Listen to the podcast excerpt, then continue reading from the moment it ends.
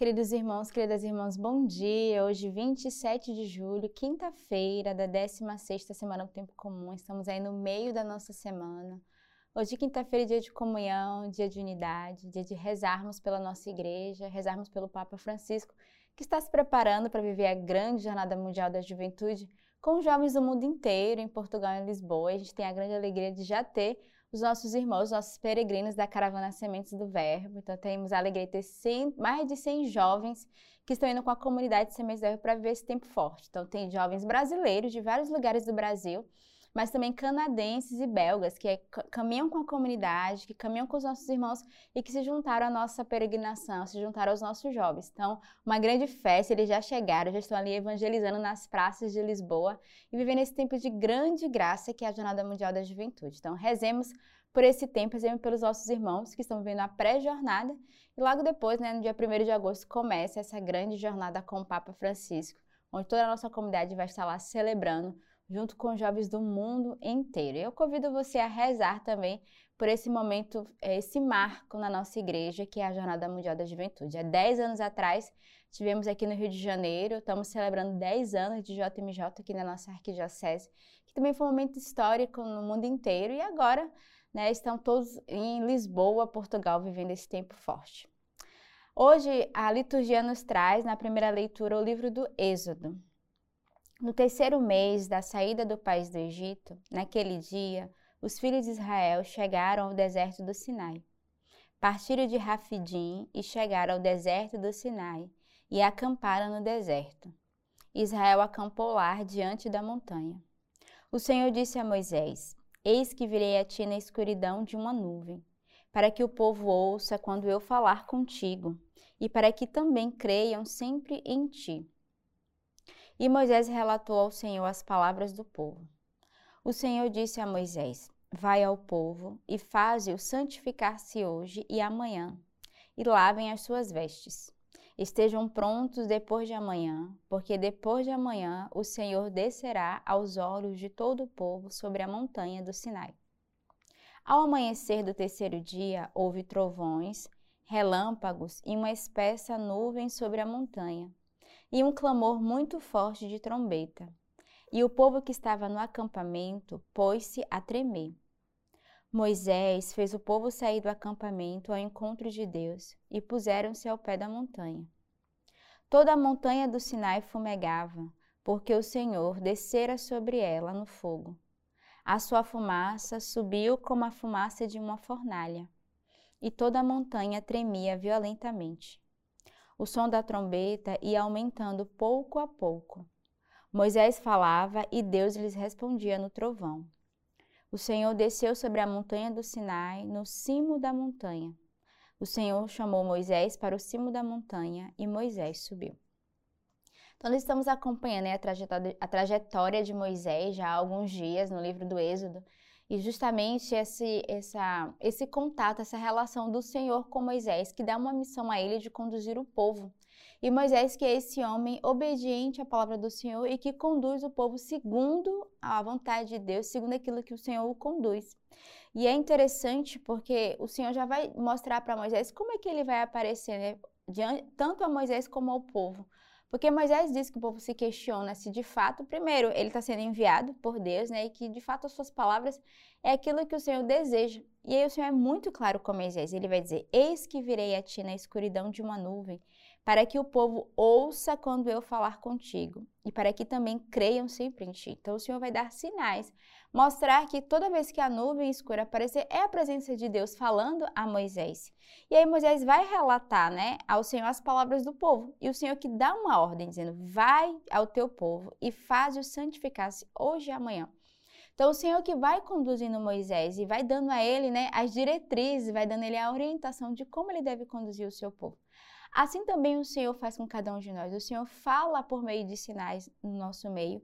E o Senhor sempre envia também pastores para nos conduzir, onde escuta a voz de Deus e que conduz o seu povo. Nós devemos nos deixar ser conduzidos pelo Senhor, mas também por aqueles que estão à nossa frente, que são verdadeiros pastores, homens e mulheres escolhidos por Deus para conduzir o rebanho. E nós que vivemos em comunidade, mais do que nunca, devemos ter essa confiança naqueles que estão à frente, não por mérito, mas porque o Senhor se utiliza né, de, de homens e mulheres frágeis, pequenos, mas para conduzir o seu povo. E certamente é o Senhor, é aquele que dá a direção e nós devemos nos colocar nesta escuta. O salmo de hoje ele é retirado do livro de Daniel. Bendito és tu, Senhor, Deus de nossos pais digno de louvor e sumamente glorificado para sempre. Bendito é o nome santo de tua glória, digno de sumo louvor e sumamente glorificado para sempre. Bendito és tu no templo de tua glória santa, digno de sumo louvor e sumamente glorificado para sempre. Bendito és tu sobre o trono do teu reino, digno de sumo louvor e sumamente glorificado para sempre. Bendito és tu que sondas os abismos, sentado sobre os querubins, digno de louvor e sumamente glorificado para sempre.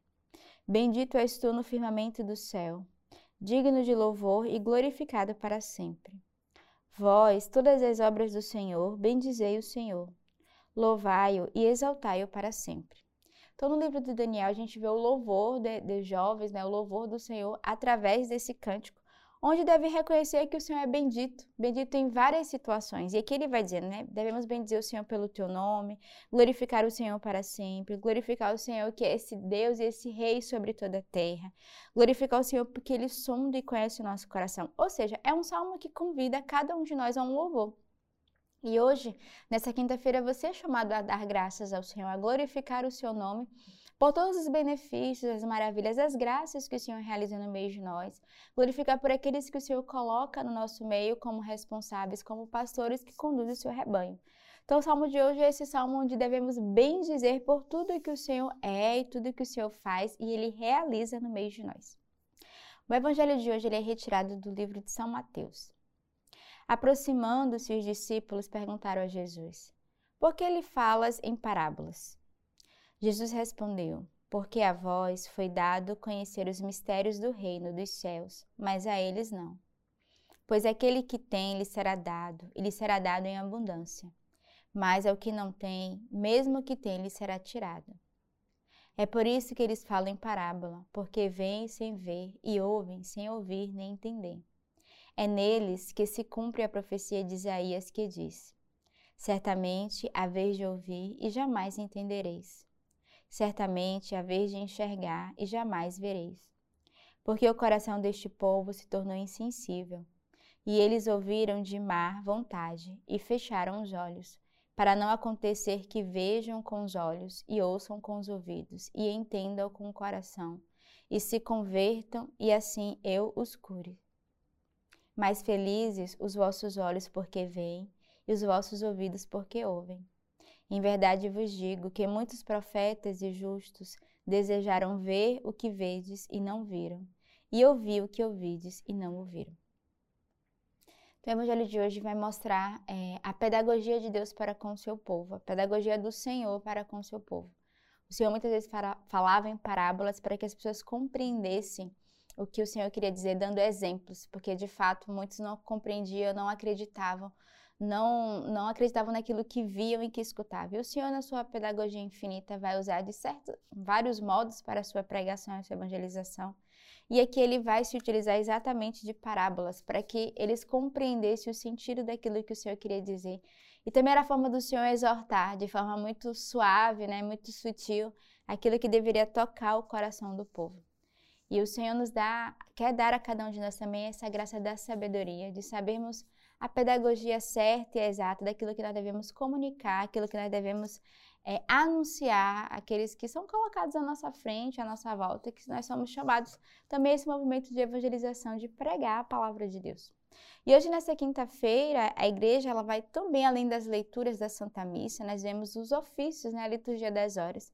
E na leitura patrística de hoje, do Ofício das Leituras, tem um comentário sobre os Salmos de Santo Ambrósio Bispo, cujo tema é A luz de tua face foi marcada sobre nós.